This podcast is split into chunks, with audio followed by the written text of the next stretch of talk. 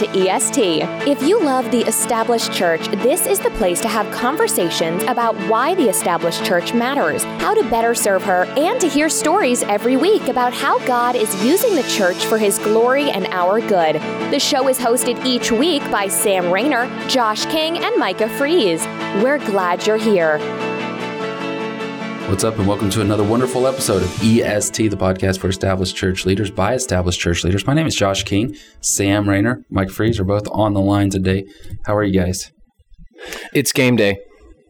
Game day. It's game day. Was game day was yesterday and Sunday. Sam baseball is finished for the season. Game. It's game day. I I'm going to, as soon as I'm done with you guys. I have my priorities in order. I'm going to Tropicana Field Oh, to yeah. watch the Rays beat the I forgot Astros. why I had to get here an hour early. Very Uh, excited thanks about seeing how reminding the very excited about seeing how the Montreal Rays are going to do in their playoff game against Houston today. me. Listen, Astros. you can you can hate all you want. I I am. I, we got Charlie Morton on the mound. I'm expecting a win. Obviously, by the time our listeners hear this, um, who knows what will have happened? But you know, I'm, I am expecting a win. the Rays would have already won the won the, won the Super Bowl or whatever. Yeah, Oh my gosh. hey Josh, let's let's talk for just a second about No, football season because football want to. season's going on right now. We need to talk about Packers and Cowboys yesterday. Where's the mute on my?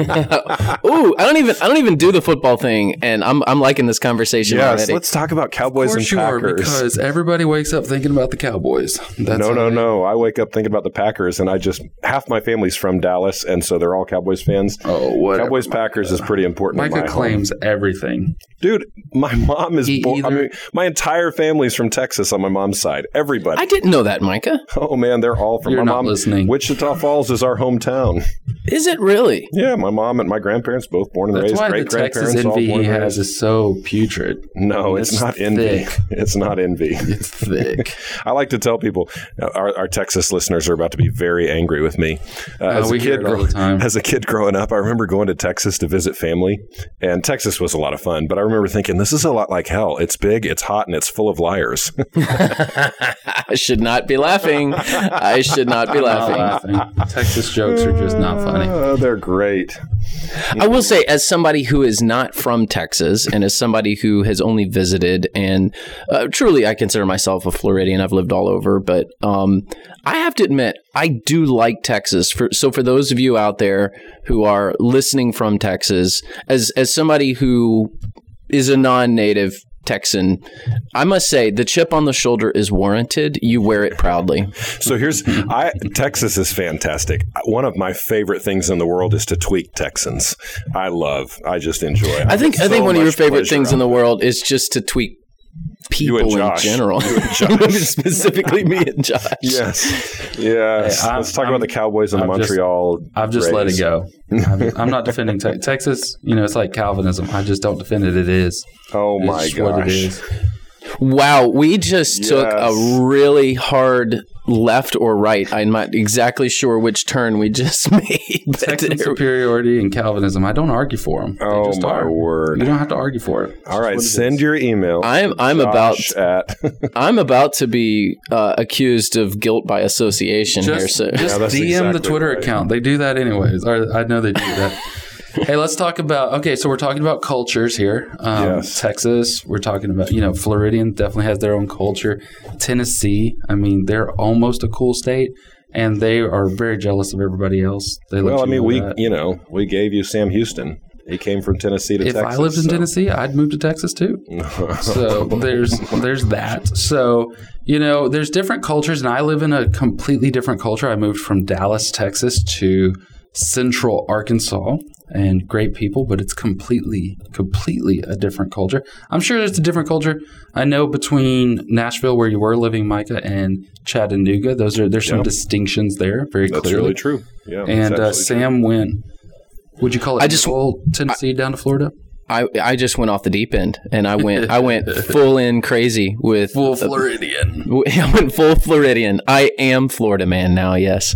And Yes. so, you know, we've all transitioned subcultures here in the United States. Micah, you've transitioned before. A lot of them. Yeah, I mean, well, even whole nine yards. like yeah. U.S. outside of the U.S. That's right. Yeah, absolutely. Sam, have you ever lived outside the U.S.? I have not. I have not either. Lived in So- a couple different places, Asia and Africa both. Here's where here's where the the conversation topic is.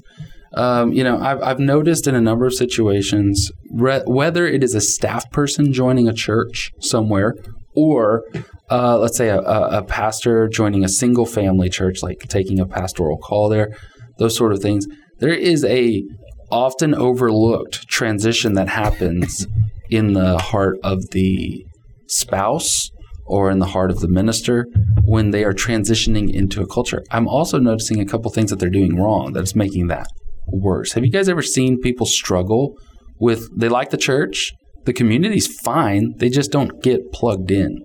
all the time. Always. Yeah. And I, I see it down here a lot um, because we're just far enough south in Florida to be north. This is, this is adage, you know, the further south in Florida you go, the, the, the more north you go. That's right. Um, so we're just we're just far enough south to be north. I mean, I've got people from New England and the Upper Midwest to my church, um, and more more people from the northern states than the southern states. So when you know, a lot of times what happens here is somebody from the deep south who means well and is a good person, a good pastor will come down here and get a church and not get the culture at all, thinking that it, that we're like the South when we are anything but. You know, we're not Miami, but we're definitely more a northern culture than a southern culture, um, and probably more mid upper midwestern than anything else. If you had to pick one category, and yeah, I've seen a lot of people struggle. They love the, you know, they they love the area, they love the church, you know, everything's fine, but this whole like backdrop of culture, this whole context of culture, they you know they struggle. So yeah, I've seen it many times with with well-meaning people. Yeah, I think that's right. And I think there is another sort of reality that exacerbates it. I think you've got this idea that pastors can't be friends or close friends, um, you know what I mean, with their, their congregants. And so often, especially if you're a new pastor who's coming into a new church, um, there's there's a disconnect there relationally because you're not for some whatever reason you've determined in your mind I can't be an authority or authoritative figure in the church and also you know, be friends with my congregants. And so Yeah. I think that makes it even worse. You know, I, I was I thought you were going a different direction. I'll just say it this way, but there is also a culture shift when it happens. Let's say you're in the southeast, um, and so not Florida, but Arkansas, Tennessee, and below. Um, you know, if you move from a large city context into a more rural context, I've seen that transition happen a lot because you know a lot of our seminaries are more in an urban context, and that's where the students will come from, and then they'll move out into a rural context. That also creates quite a bit of frustration, or um, you know, especially with the spouse is concerned because you know if you're a minister and you're at a church, that's what you're doing a lot of the times. But the rest of the community is where the spouse is, and that part really kind of frustrates or confuses or overwhelms. Maybe would be a word to say there. What are some reasons? Well, let me ask you this: Is there any? And uh, let me say it in this way: any subculture of the U.S. where you would be least fit, where you would least fit in, or you wouldn't? Um, I think struggle- there's struggle plenty of cultures where I wouldn't fit in super well. I mean, Well, let's talk about the giant regions, like the the big region areas. I think probably the Northeast would be tough for me. Mm. Right. I mean, that's just sort of a different culture. I, I've grown up. I mean, I've spent. So I was born in Colorado. Spent a little bit of time in Arizona, California when I was young. Then lived overseas. Then the the rest of my life, from the time I was about six years old, I was in the Southeast, and so Bible Belt culture for me um, is pretty familiar. Uh, and then the Midwest is also, you know, I spent 10 years, actually a little more than 10 years in the Midwest. So those are the cultures that I would probably do. I mean, I think I do best in. But outside of that, I think just about everything else is fair game, is maybe not a place where I would be super Hmm. um, acclimated to. And so, Sam, I'm thinking South Florida Northeast would be more of a fit for you. Yeah, I mean, no doubt. I, I, the North, I, you know, I like the Northeast, and I, I like the culture of the Northeast. It's the climate that would get to me. I mean, I mean, wonderful people up there, but man, I don't know that I could do the cold. Um, you know, I, I feel like I could fit in a lot of different places. Have fit in a lot of different places. Um, you know, I've when I was in the corporate world, did a lot of business out in California, in the Pacific Northwest, and then I've lived just about everywhere else. Um, so I- you know, I don't know that there's any place that I would say, "Ooh, I don't, I don't want to go there." Well, not that Um, you don't want, you just would be yeah, more of a distance. I'm I'm probably less of a fit in a small town, rural, deep south context, but you know, my whole family, uh, though, though I never lived there, my whole family's from the deep south and small Mm-hmm. towns. So it's not like that would be too much of a leap for me. But I've, I've pastored in two small towns. And mo- most of my life's been spent, living in the city um, and, and not in a quite urban context, but definitely, you know, uh, I'm not a I'm not a suburbanite either. Um, so yeah, I would say probably small town, rural, deep south context would be the least fit for me. Hmm. But I don't know that if you know if God called, I, I don't know that I would you know tell him no uh, on that, which is always dangerous, by the way. You know, don't, hope everyone, don't ever tell God no when He tells you to do something. So I Yeah, can remember as a as a young high school kid who knew I was going into ministry. I, I remember, I kind of think I was halfway joking, but I remember saying, "God, please don't send me to Alabama or Africa." And the very first two places I served in ministry were Alabama and Africa. Alabama and Africa. So I've started think- praying that God would never send me to Hawaii. I think I'm clearly a better fit for the Southwest. I Yeah. love the Southwest. I think that's true. Oklahoma, Texas, Arizona, that direction. Um, I don't know anything about the Northeast. I love the Northwest. So anything Yeah, West, Northwest Midwest, or when I visit, um, those are the cities that least kind of like excite me or something like that. Like I'm not like, eh, it's fine. Very, but like you said, Sam, beautiful, wonderful people everywhere. It's not a, it's not a thing about the people. It's a thing about me, like the way I'm wired. Yeah, and that's what this podcast is about. We're talking. I mean, we're talking about ourselves here. It's it, you know, when God calls you to a place, um, that place just is what it is. That you know, I think it's Ed Stetzer who says there's good things in culture, there's bad things in culture. It's just like somebody's house. It's just where they live. Culture is the house Um, you live in. It's not good or bad. Yeah, culture is just the house you live in, but that doesn't mean that every you, know you're you're excited about every house. It doesn't mean That's that you're going to fit in every house, and that's just something where you have to know yourself. You have to understand yourself, and and often when I'm counseling young people about uh, calls to ministry, first time pastorates, things like that, I, I kind of break it down and I just say, listen, you know, some people are called to a position. You know, you feel like you're a preacher, lead pastor. Some people are called to a church. It's like, hey, I'm going to this church. I'm going to do whatever they need me to do, whatever whatever that is. I'm called to this church, and then some people are called to a particular geography. Right. You know, I'm going to wherever I feel called to this location. Any of those callings are valid. All of them are valid. But one thing that I caution people on is watch the geography. Because you know if you if if you if, if you're like me and, and you're like you know I, I don't I don't really like the cold and you know I don't I don't know that I could do that kind of stuff man Alaska that's pretty much off my list unless mm. God just says you and Alaska's amazing right it's one of the most beautiful places on the planet Yeah. I would not do well there. In fact, that's probably the one place I would say that I would struggle the most is Alaska, um, just because it's so stinking cold. Um, and you know that's just miserable. well, that's, You know, I'm just you got to know out of the you, you got to know yourself. God can call you anywhere. You need to be open to that, but at the same time, you have to be real about the the desires that God has given you. And I if think you're, you're, hitting on something very important. It's not so uh, moving from Dallas to Central Arkansas was a massive shift. It's a massive cultural shift. You're going from the Southwest to the Southeast. You're also going from seven million to seven hundred thousand. You know, it's it's just very different. But it's and I would have never picked that. That's not something I would have said. Hey, God, call me to Arkansas. But when He did, just being aware of those shifts and knowing very clearly, Jackie and I had a number of conversations where I'm like, look, because I grew up, my childhood was in Mississippi. So I'm telling her, look, the difference in um, in the Southwest and the Southeast, even we're just crossing one state border there, it's different. There, it's a different way of thinking, and it's a different value set, and those sorts of things. Especially if you're coming from a major metro So let, to, uh, you know, a, a smaller city, a mid-sized city. let's talk about what you can do. All right. Okay. So we've identified that this needs to happen. Yeah. But what happens if you move to a new place of service? What happens if you're, you know, if you happen to have the opportunity to bring a new staff member on, maybe, Mm-hmm. you know, part time, full time or something, and they're coming into the culture of the church? What can you do to help, um, uh, to help to help adjust to the culture. And and I, I can think of a few things. I, I- let me so let me start by saying something that maybe would be odd. I do think this is an argument for why, if possible, you're better off hiring from within the church. Right? Like I think, Interesting shift, yeah. but yeah, I, do- agree, and we do that at West Bradenton. Yeah, we do too. I mean, something like eighty to eighty-five percent of our hires over the past uh, well, even before I was here. So, I mean, we're probably going back at least a decade, have been just people we've hired from within. And we'll hire people with less education and experience if they're part of the church because we can get them both education and experience. Culture, relationships, those sort of things uh, are so significant. So, number one, I would say if you can do it from within, you're, you're wiser to do that. But secondly, I think um, there are some things you can do if you're moving to a new town. So, to me, like when I go overseas, there are two things that I look to almost immediately to try and understand culture. I look for the market and I look for the sports arena. Hmm. And if I can see the market and the sports venues, I can usually have a good opportunity to kind of connect with their culture and understand it.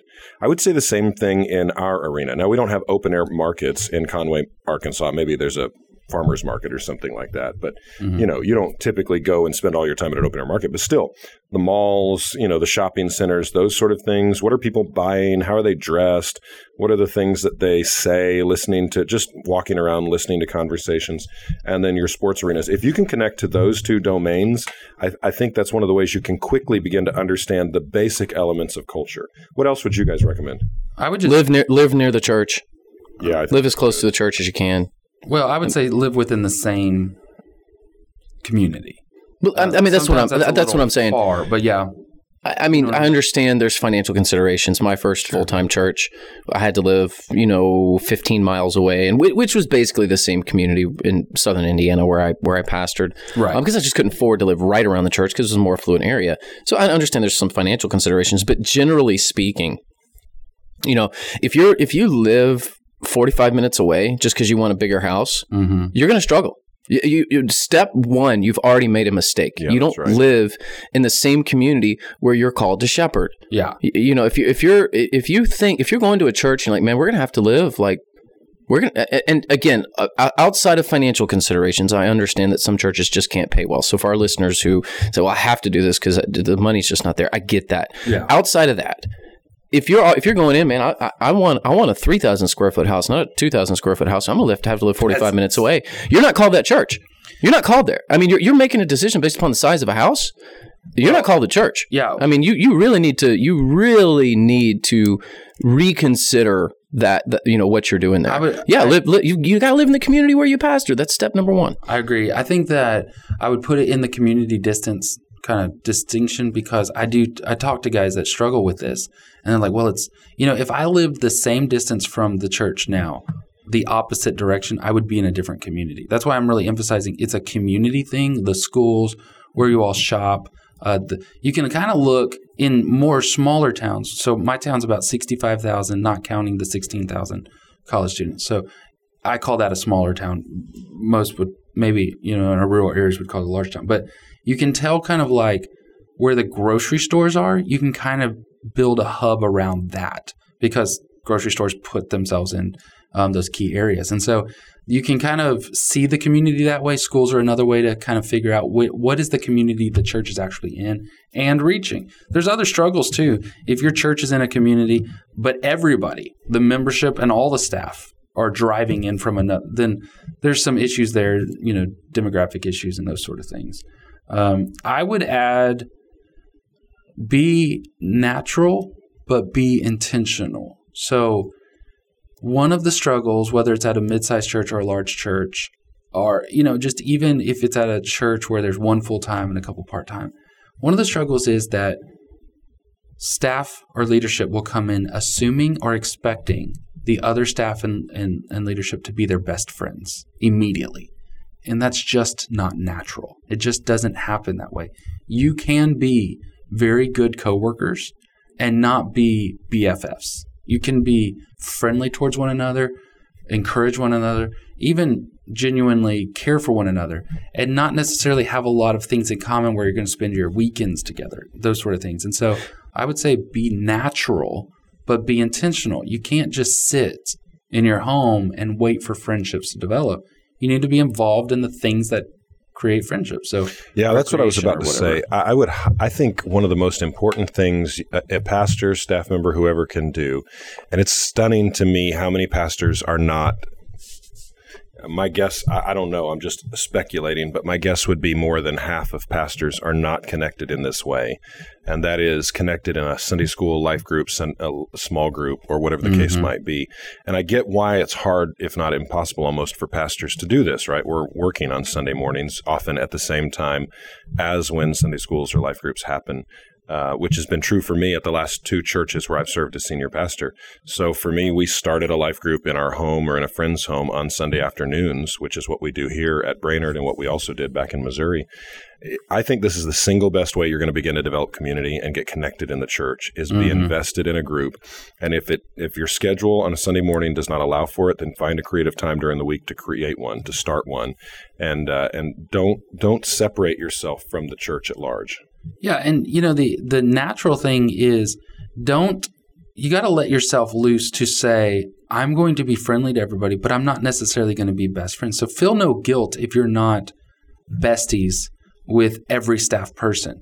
You should be kind and encouraging, and even when their personalities or their interests kind of f- are friction with yours, uh, you should still be encouraging about that. I also I'll push back just a little bit, Micah. I think there would be people who are listening to you and saying, "Yeah, I work on um, Sunday mornings. I can't be involved in my small group or my Sunday school class." And I would say, if you are last minute cramming your sermon during that hour, or if you're just sitting in your office during that hour, I'm not real sure you're working. Maybe get all that stuff done. yeah, yeah, no, no. I'm not saying that. That's not my point, Josh. Like uh, the last two churches I've been at, our life group, Sunday school, small group, whatever you call it, was at the exact same time as our services. As one of the service, right. yeah, and, well as all of our services, and so like there was no physical time. Right now, I can't Right. Me there either. isn't a time. I have to do it at a different time. Me either. But a lot of our listeners would, you know, they're in one Sunday school hour and then right. one worship service. And yeah, that, that's the case, they should be able to. They just got to have preparation done in advance. Yeah. Sure. That's right. What else, Sam? You got anything any golden Florida? Yeah, I, th- I, think you're right. I think it's an unreasonable expectation that you know our staff is going to do life together. I hear that a lot, and you know, I, I fun I, life, man. it's it's like okay, you know, you guys need to get along, and you mm-hmm. need to be bought into what each each person's doing. But yeah, to to, to think that you're going to be besties, as you say, with with everyone on staff is a bit is, is, a bit of an unreasonable expectation. The other thing that I would say, what we've been talking a lot about, and and it's good that we mentioned that you have brought this up. Uh, we're we're talking about what's inside the bubble, though. In order for you to really learn to love a community, you got to get outside the bubble. So I would encourage go do everything you can in that community. Go to the sporting events, go to the museums, uh, go to the farmers markets, go to go to where the people are. Yeah. Go. I mean, this is what the Bible tells us to do. Mm-hmm. Go to where the people are in the community, wherever that is, um, with some limitations. You don't go to strip clubs, so um, you, can't, you can't walk into strip club and say, "I love that you I'm, have to caveat that, Sam." Um, well, in today's age, you never know. you never know. know. There are certain places. There are certain places you should not be, That's buddy. Correct. Don't go in there. Um, but that being oh, hey, we got we got forty thousand strong coming out today, and, and we're going to beat the Astros. Oh, that's almost yeah. half is turned up to the Texas Longhorns game. Go, go oh to comparing apples and oranges. Um, yeah, go go to where the people are. Go to go to the events. Go to the places where the crowds gather. Yeah. And and and that's the way that you'll learn to love the community. You'll meet the people there, you know, you'll you'll get to hang out, you'll get to learn the context. All that's very important. You got to be nurtured inside the church bubble in your groups and then you got to be moving out to uh, other places where you're called to reach. Sam, I always say that the people who live in this community they they like things about this community. They if you if you're visiting a place, and I'll give you an example, but if you're visiting a place, we come in a lot of times with these preconceived ideals of what that city is, what they represent. Maybe there's a college there or a sports team, and so oh, I hate I hate Philadelphia. The Eagles are there, you know, something like that. But there's a lot of beauty and really cool things to Philadelphia outside of one team that happens to home there. So um, the example that I often give is Tulsa. Tulsa, Oklahoma is a small, mid-sized town um, that you know people in my region, my southwestern region, kind of trash talk a little bit. Like, oh, who would go to Tulsa? And so one time, Jackie and I went, and we said, I said, there are things here that the people in Tulsa love. Let's find those. So I get on Instagram, I get on list, you know, the top whatever in Tulsa, And we went and did those things. And we had a great time because there are these really cool little things to do in Tulsa and around Tulsa. So I think when you move to a region, when we moved to Arkansas, we started asking people, what are the what are the cool waterfalls to go see? What are the hiking trails that you're supposed to do? Where are we supposed to shop? What's the best this restaurant and that restaurant? And then when we get a chance every week, we went off and did one of those things. And by taking pictures of it and posting it, we really sort of endeared ourselves to Arkansans because we were doing the Arkansas life. Yeah, and so- we started to love that back. Let, let me add to that if I can, Josh. I actually think Sure. there's a theological argument here, and a lot of this comes out of um, uh, Jeremiah chapter 29, which is a helpful rubric for us to think about how to engage the world. Jeremiah 29, the Israelites are in exile in Babylon. They don't want to be there. They want to go back to Jerusalem. They're missing their home. Well, so here's what's interesting. First of all, like three or four times in the passage, God says to them, You're in exile because I put you there. Uh, now, in other words, you, your time and your place where you are at is a part of God's divine leadership. And so embrace the, the moment and the place and the space you are as a part of uh, where you are, as part of God's plan for your life. And then he says in verse 7 of Jeremiah 29, we all know Jeremiah 29 11, but in verse 7, he says, Seek the well being of the place where I've planted you. In other words, the word well being there is shalom, which means more than just the absence of conflict, right? We know it's the word peace. It, I mean, it means more something more like the holistic blessing of God. And mm-hmm. remember, he's talking to people who live in pagan Babylon, Assyrian Empire, right? And he says to them, You are to seek the holistic blessing of God on the people and place where I have placed you. So, my argument is theologically, those of us who are followers of Jesus, we are where we are because of God's leadership. And so, our responsibility, our biblical obligation is to love the place we live, to advocate on behalf of the place we live so that the blessing of God might be known there. And mm-hmm. when people push back and say, Yeah, but you don't know where I live, it's ungodly or whatever, yeah, but it's not Babylon. I promise mm-hmm. you, you're not hanging out with Assyrians who skinned people alive and hung their, their skin from the city walls and who would slaughter children in mass when they conquered a city to intimidate their parents, mm-hmm. right? And if God could say that to the Israelite exiles in Babylon, he certainly would be expecting the same for those of us who are serving in whatever place we might be serving, right? So we're there because God wants us there, and we're there to seek the blessing of God in that place. So that mean thank you for that wonderful theological tr- treatise. What what this what this means is don't be trash talking the place where Home. you live. That's right. Yeah. And don't be talking about how the other place where you used to live is better. That's Yes. exactly right. Right. That's so. so I mean, yeah, pastors are bad about this. Church leaders are bad. Like, well, it's just not as good as my last community, and we did this in our last community, and my last church did this, and I used to, uh, you know, I really loved where I used to live, and you know, you, you got to get over yourself. You can't be trash talking where you are, and you can't be talking That's right. the the place where you came from or where you want to go up as if it's better. True. Um, that's not that that will not help you do kingdom work. Be- You know, it's just a- not going to help you at all. be an unashamed apologist for your home. That's right. Ex- exactly. Yeah. You, an unashamed you- apologist for where you live.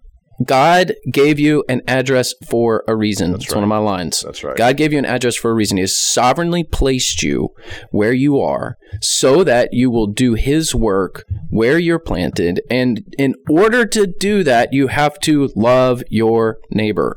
Loving your community is the same thing. It is it is synonymous with loving your neighbor. I think it's, this is a it's the great commandment. sort of thought amongst young ministers now is this infatuation with the community, like the city. They really want to identify with a certain city, and uh, and that kind of thing is called. I've I've I've been in a, a bunch of conversations with people who will not take a call or even consider churches outside of this zip code. That's just no, I'm fat, and it's not. Uh, God called me to this place. It's like I love the tacos in this place, and that's just you've got to let loose of those sort of things. Quit being Yeah, that's a bit- that and be infatuated. That's a bit God. petty. I thought you were going to talk about the infatuation with just like urban areas, which is certainly happening and much needed. But it is kind of funny when a when a church calls itself like city church and Mm-hmm. it's you know out in you know cornfields or cow pastures and things like that. I've I've noticed that as I have, well. I have no comment on that. The, um, the I think you're exactly right. It's like that obsession. There was a while there where I felt like, my goodness, I mean, like, am I sinning because I'm not pastoring a church in an urban context? Because everything being produced was like, that's where the people are.